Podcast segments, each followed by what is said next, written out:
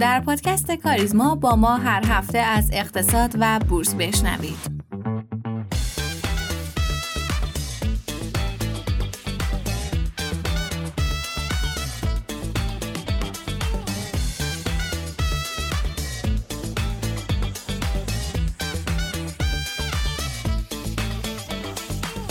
مرور اخبار این هفته عدم تمدید عرضه اوراق با نرخ سود 30 درصد به گفته خاندوزی وزیر اقتصاد سیاست اعطای نرخ سود 30 درصد به اوراق گواهی سپرده های خاص یک سیاست موقت است و ادامه دار نخواهد بود. این طرح نقدینگی رو به جای سفته بازی به بخش تولید منتقل کرد و از سمت دیگه موجب کاهش نقدینگی و مهار تورم شد. تورم سالانه مسکن در تهران طبق گزارش جدید مرکز آمار متوسط قیمت هر متر مسکن در تهران برای اولین بار از مرز 80 میلیون تومن عبور کرد و تورم یک ساله مسکن حدود 83 درصد اعلام شد. معافیت مالیاتی سود سپرده های بانکی داوود منظور رئیس سازمان برنامه بودجه در صفحه مجازی خود نوشت معافیت مالیاتی سود سپرده های بانکی از قبیل سپرده های اشخاص حقوقی و حقیقی به موجب قانون های مالیات های مستقیم مصوب و برقرار شده. و بدون هیچ گونه تغییری در سال آینده ادامه خواهد داشت. عرضه سی هزار خودروی برقی در 1403 معاون وزیر سمت با بیان اینکه روی کرده وزارت سمت برقی سازی خودروهاست گفت سال آینده سی هزار خودروی سواری برقی وارد بازار می شود و شهر منطقی با تأکید بر لزوم کاهش مصرف بنزین یادآور شد راه حل عملی برای دستیابی به این مهم برقی سازی خودروهاست. لذا راهبرد وزارت سمت هم برقی سازی خودروها و کاهش میزان سوخت خودروهای فعلی است. و اما آخرین وضعیت رمز ارزها در جهان بیت کوین از مرز 48 هزار دلار عبور کرد و با شکست موانع روانی کلیدی به خوشبینی بیشتر در بازار ارزهای دیجیتال دامن زد.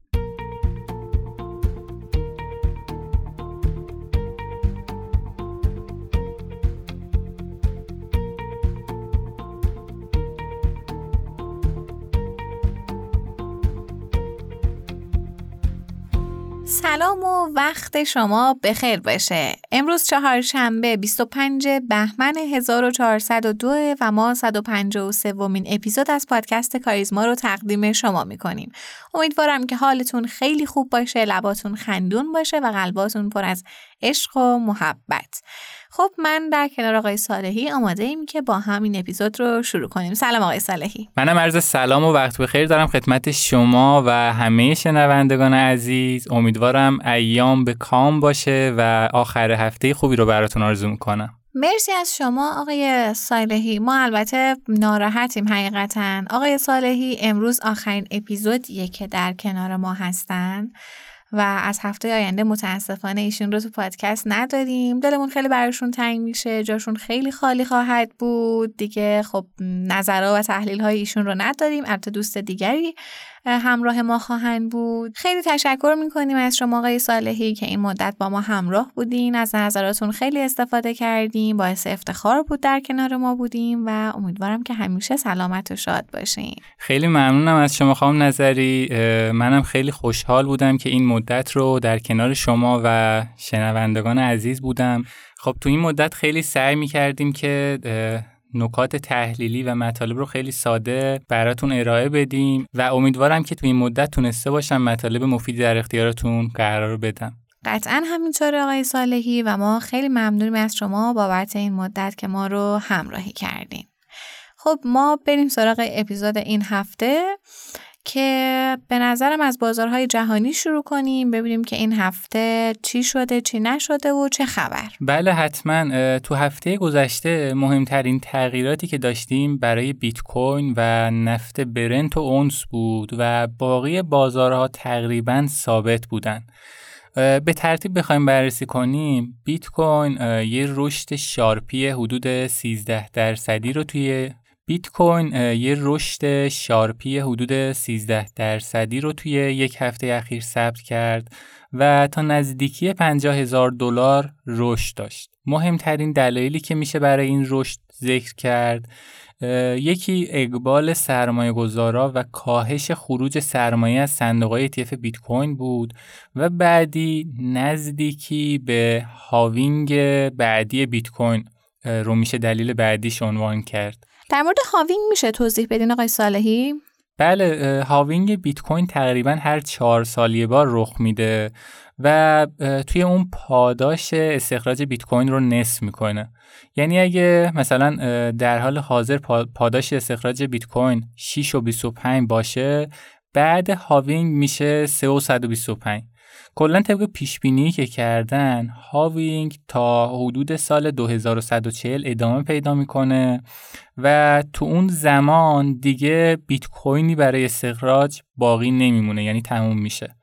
پس از اونجایی که رویداد halving در واقع نرخ عرضه بیت کوین های جدید یا همون سمت عرضه رو نصف می‌کنه به عقیده یه سریا این رویداد تأثیر قابل توجهی روی قیمت بیت کوین می‌ذاره و می‌تونه ارزش بیت کوین رو در طول زمان افزایش بده حالا در ادامه صحبتامون تو هفته ای که گذشت نفت برنت هم حدوداً 5 درصد قیمتش رشد کرد و به 83 دلار در هر بشکه رسید و اونس هم با کاهش دو درصدی به محدوده زیر 2000 دلار رسید. خب بسیار هم عالی. پس مهمترین تغییر هفته همون بیت کوین بود که انگار این فاز سودیش هنوز ادامه داره و در واقع یکی از بهترین دارایی ها برای سرمایه گذاری در سال گذشته بوده. خب بعد از بازار جهانی یه سری هم بزنیم به اقتصاد و بازارهای داخلی خودمون. این هفته آمار معاملات مسکن گزارش شد. ممنون میشم یک گزارش هم از این بازار برامون داشته باشید. بله خب این هفته آمار معاملات مسکن رو مرکز آمار برای دیماه منتشر کرد و همونطور که هفته قبلی هم پیش بینی می‌کردیم بالاخره تورم مسکن خودش رو توی این آمار نشون داد و با ثبت تورم ماهانه دو دو درصدی توی دیما بیشترین تورم رو از ابتدای خرداد تا الان ثبت کردیم. این گزارش که مرکز آمار در مورد معاملات مسکن داد یکی از نکات مهمش بحث افزایش قابل توجه آمار معاملات بود که حدود 10 درصد نسبت به ماه قبل رشد داشته و نشون میده دوباره رونق به این بازار برگشته و رقمش به حدود 4004 معامله در ماه رسیده. البته اینم اضافه کنم که میانگین معاملات مسکن توی دوره های گذشته حدود دورای گذشته منظور سال قبل هستش. حدود ده هزار تا بوده که فعلا حالا به خاطر شرایط رکودی بازارها باش فاصله داریم. در کل بازار مسکن تنها بازاری هستش که دولت زیاد نمی‌تونه توی معاملاتش اثر بذاره و این بازار حالا در هر صورت راه خودش رو میره. خب آقای سالی ما هفته گذشته مفصل در مورد اوراق سپرده خاص صحبت کردیم در مورد علت انتشارش در صد سود در واقع مؤثرش و از این قبیل موارد و تاثیری که می‌تونه روی بازارها داشته باشه. و شما هم یه نکته که شما گفتین اینه که احتمالا دیگه این منتشر نمیشه این اوراق.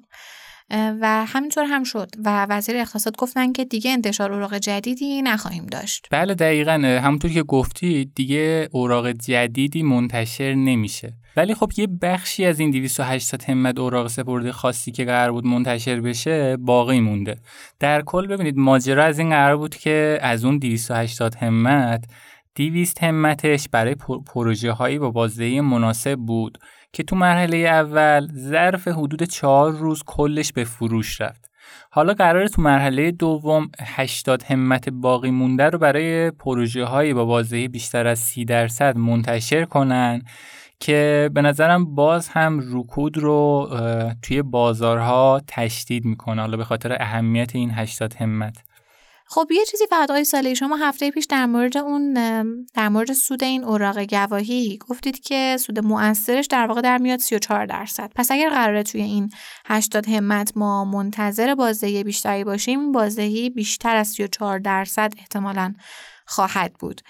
خب باید ببینیم که نرخش رو چه میزان اعلام می‌کنن. خب در خصوص بازار ارز و سهام هم اگر نظری دارید بگید که ببینیم اونجا چه خبر بوده. بازار ارز چند روزیه که از تلاطمش کم شده و کلا تو محدوده 55 تا 56 تا 56 هزار تومن داره نمسان می‌کنه. و به نظرم یکی از متغیرهایی که می‌تونه روی این بازار اثر بذاره بحث انتخابات توی آمریکا هستش که اگه فرزن احتمال برد ترامپ بره بالا می‌تونه یه شوکی به این بازار وارد کنه. ولی خب این برای بازه بلند مدت هستش دیگه. تو بازه کوتاه مدت فعلا چشم انداز رشد شارپی رو نداریم و به نظرم با توجه به انتشار اوراق و سیاست هایی که بانک مرکزی اخذ کرده فعلا دلار تو این محدوده ها ثابت میمونه. تو بازار سرمایه هم که فرمودید قیمت شرکت ها الان تقریبا همه متغیرا و همه ریسکا رو توی خودش گنجونده و با مفروضات فعلی یعنی فرزن دلار 39 تومنی نمی‌دونم نرخ خوراک و سایر متغیرهای کلان الان بازار به قیمت هستش. ولی نکته که باید باش وزن داد بحث افزایشی هستش که نرخ دلار داشته و اومده روی 55 هزار تومن تثبیت شده. و خب به خاطر این موضوع احتمالا پشتش دلار مبادله هم قیمتش بالا میاد و به طب سوداوری شرکت ها هم تحت تاثیر قرار می‌گیره. حالا در کنار این پتانسیلی که گفتیم یه سری بحثایی هم در خصوص حذف هابای اروپایی از خوراک گاز صنایعی مطرح شده که خب از قبل هم صحبتش بود و زیاد نمیشه بهشون وزن داد و فعلا در حد همون صحبته. در کل بازار سرمایه الان تو محدوده های کف قیمتی هستش و چون فعلا دولت برنامه اولش بورس نیست و حالا به خاطر همین یه سری ریسکا توی سرمایه گذاری تو بازار افزایش پیدا کرده سرمایه گذارا تو چنین شرایط حاضر به ریسک نیستن و ترجیح میدن فعلا منتظر بمونن و تا شرایط یکم استیبل تر بشه. ولی در کل اون چیزی که مشخصه اینه که به زودی این رشد توی بازار سرمایه اتفاق میفته و اون عقب موندگی جبران میشه. آقای صالحی مرسی که تو این اپیزود ما رو همراهی کردیم و شما رو به خدای بزرگ میسپریم منم خدافزی می‌کنم از همه شنوندگان و امیدوارم که همیشه پرسود باشید. مرسی همراه ما باشین در بخشای بعدی.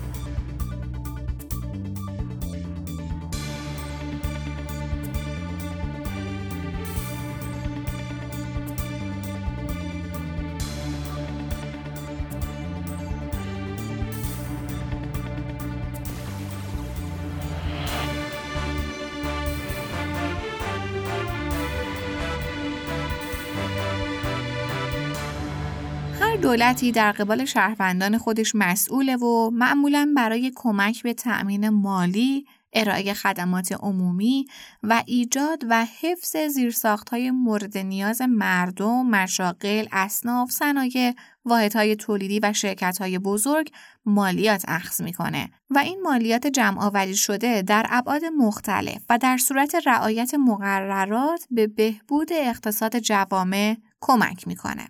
در لایحه بودجه 1403 سهم درآمدهای مالیاتی دولت رشد بالایی داشته و به اصلی ترین آیتم درآمدی در بودجه تبدیل شده که با هواشی زیادی هم همراه شد. اثرات این افزایش مالیات بر سطح رفاه مردم و میزان تحقق پذیری این مالیات ها بخشی از موضوعاتیه که با شنیدن صحبتهای جناب آقای سیاوش قیبی پور کارشناس مسائل اقتصادی و مالیاتی می‌تونیم به اونها پاسخ بدیم.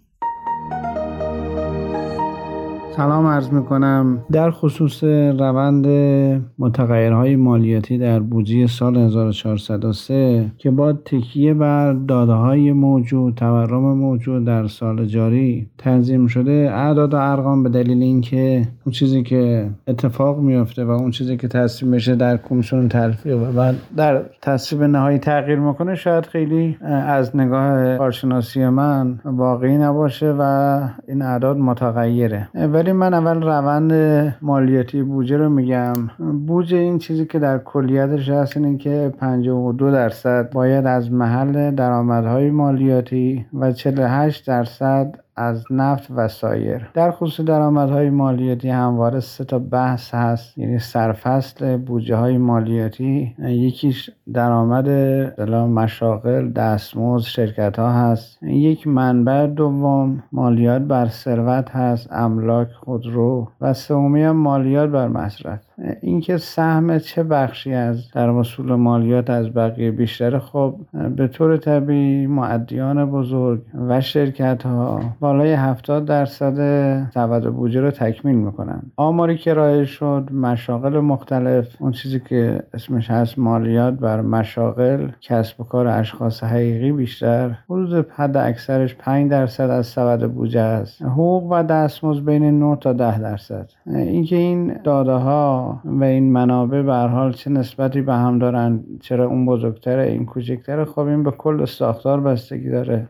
ساختار معافیت در کشور ما واقعا باید بازبینی بشه. معافیت های متعددی تو قانون هست. تو مالیات حقوق هست تو مشاغل هست. که این معافیت ها سبب میشه که اون چیزی که درآمد هست مالیات واقعیش محاسبه نمیشه. و یه بخشی از این درآمدها به سبب, ما... به سبب معافیت از بین میره. یعنی مالیات عکس نمیشه. ولی اینکه یک نگاه سنتی هست که ادوار متعدد حداقل در ده سال گذشته وصولی مالیات کارمندان و مشاغل تقریبا در یک سطح و یک طبقه آماری بود. مثلا هر رو در 7 درصد 8 درصد. ولی چرا یکیش کم شده نسبتش به کل دریافتی ها و دستمزدها زیاد شد اینه که کیفیت رسیدگی مالیات دستمزد. البته همین هم اشکالات داره. امسال این مدارش رفت شده. شفافتر هست و بروزتر کیفیت مالیات مشاغل به دلیل خود اظهاری. بخشیش بر حال اعلام میشه. بخشی اعلام نمیشه. بخشی از داده ها در دسترس نیست. این سبب شده که آمار درآمدی این بخش پایین باشه. و جالب اینه که هزینه هایی که در ادارات مالیاتی میشه از حیث ساختمان نیروی انسانی خیلی از هزینه ها شاید بعضا تا 50 درصد به این بحث مالیات مشاغل هست. یعنی در یه خیابونی در یه جای یه حوزه مالیاتی ایجاد میشه. دو تا کد هست هر کد 5 6 نفر هستن. همه اینها میان در مشاغل که سهم وصولیش کمتر از 5 درصده. ولی یه معدی هست مثلا یه شرکت هست در معدیان بزرگ که معادل یه خیابون که کسبه باشن می‌تونه مالیات وصول بشه. قانون اون چیزی که مهم هست رعایت قانون مالیات های مستقیم هست. مصوبه سی یک چار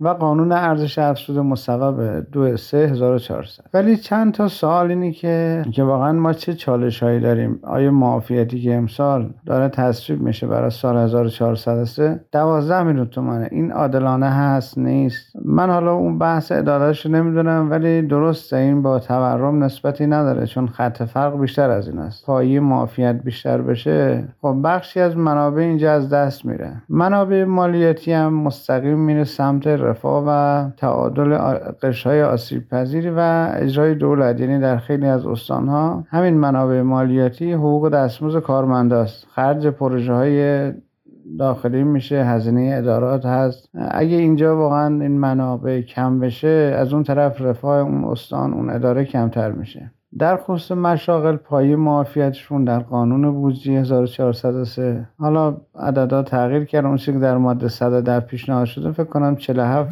میلیون تومان باشه در سال. نسبت به سال قبلی رشد ده درصدی داشته. یعنی از درآمد مشمول اول سود رو به دست میارن بعد از سود این عدد کسب میشه می‌رسن به درآمد مشمول مالیات. اینکه چه رابطه ای وجود داره بین دستمزدها و تورم؟ اصولا تورم در سال بعد ایجاد میشه. یه بخشش انتظاراتی است که مردم دارن که اگر حقوق دستمزدها بیش از مثلا این عددی که حالا میگن 20 درصد افزایش پیدا کنه اشتهای تورمی مشاغل و فعالین اقتصادی هم بیشتر میشه. یعنی چشم تو چشم کارمند نگاه می‌کنن و این خدمات و این فروش کالاها تغییراتی داره. در اقتصاد هیچ موقع این پدیده مثبت و خوشایند نیست که دستمزدهای اسمی همواره رشد بکنه چون دستمزد اسمی مهم نیست بلکه دستمزد واقعی هست. دستمزد واقعی یعنی این دستمزد اسمی منهای تورم. تورم هم عوامل متعددی داره که ساختار موجود هست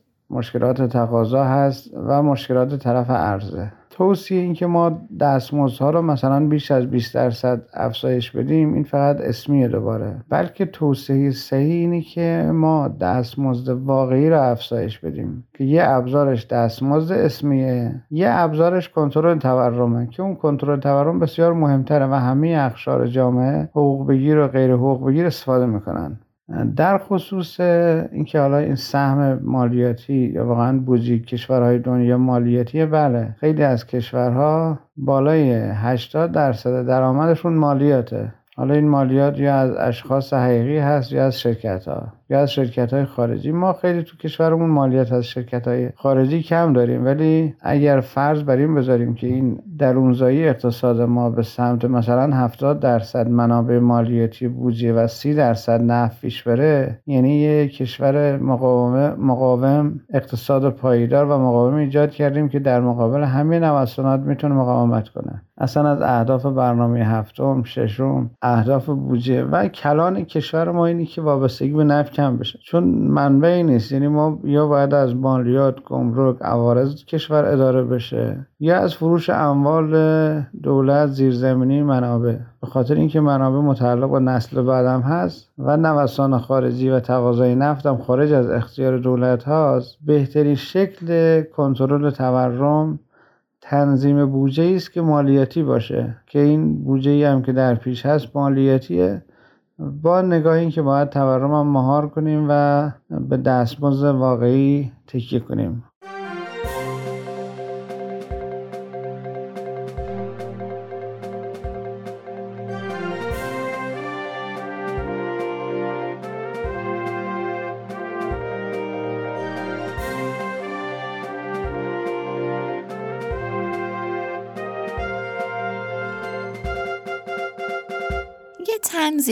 تنزی بین اقتصاددان ها هست که میگه تنها بخش اقتصاد مدرن که به درد دنیای واقعی می‌خوره نظریه طراحی حراجه. حالا همین موضوع باعث شد جایزه نوبل اقتصاد 2020 به دو نفر از پیشگامان این حوزه یعنی ویلسون و میلگرام برسه که ما قراره در این بخش امروز در مورد پال میلگرام صحبت کنیم و در ادامه در مورد خود طراحی حراج. میلگرام استاد علوم انسانی در دپارتمان اقتصاد دانشگاه استنفورد و مدیر برنامه طراحی بازار در مؤسسه مطالعات سیاست اقتصادی استنفورد.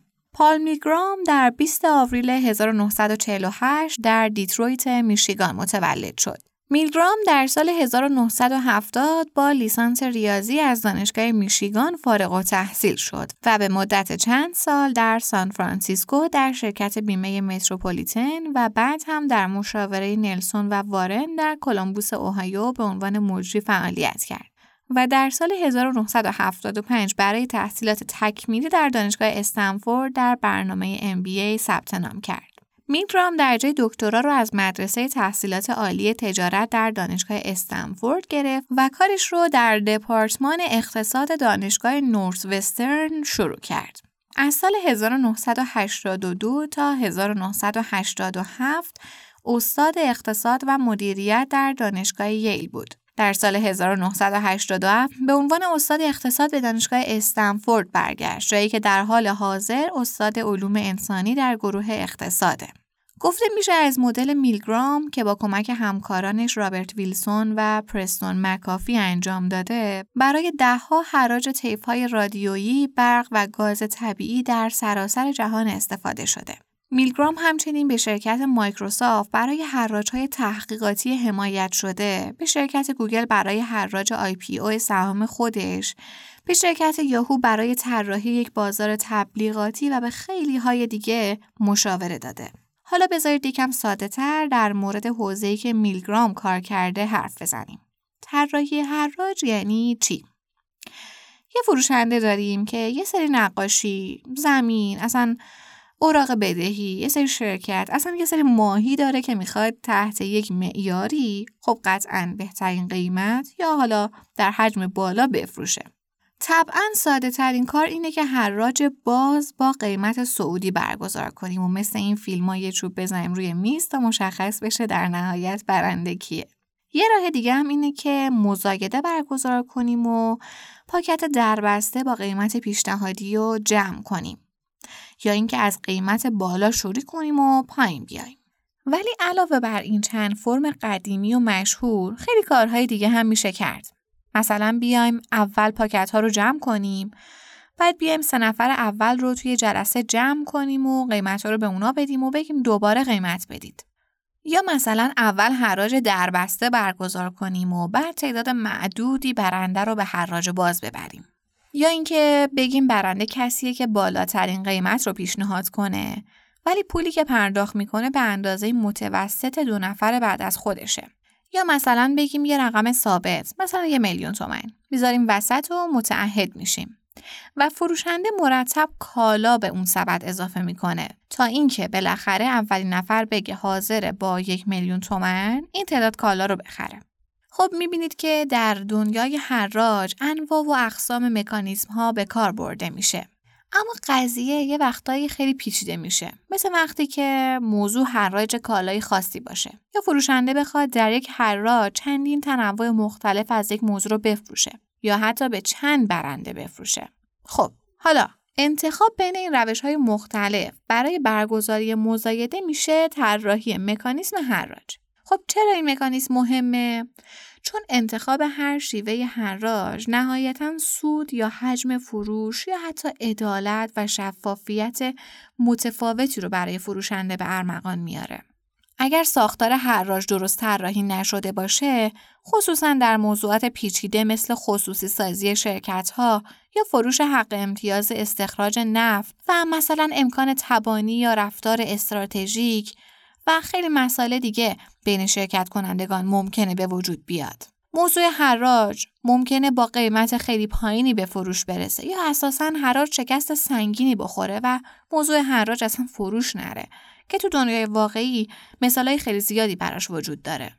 حالا این شاخه طراحی حراج که نوبل اقتصاد رو به دو نفر از پیشگامانش رسونده مدل ها و تئوری هایی رو توسعه داده که میگن تحت چه شرایطی چه نوع حراجی بهین است. این تئوری ها رو در عمل به صورت وسیعی پیاده کردن و در برخی موارد میلیاردها دلار به درآمد حراج کنندگان اضافه کرده. مدل های حراج در طیف وسیعی از مسائل دنیای واقعی از فروش فرکانس رادیویی و موبایل، بازار مبادله سهام، بازار برق، فروش اولیه اوراق قرضه دولتی، عرضه اولیه سهام، واگذاری منابع طبیعی و هزار تا مسائل دیگه به صورت خیلی گسترده استفاده میشه.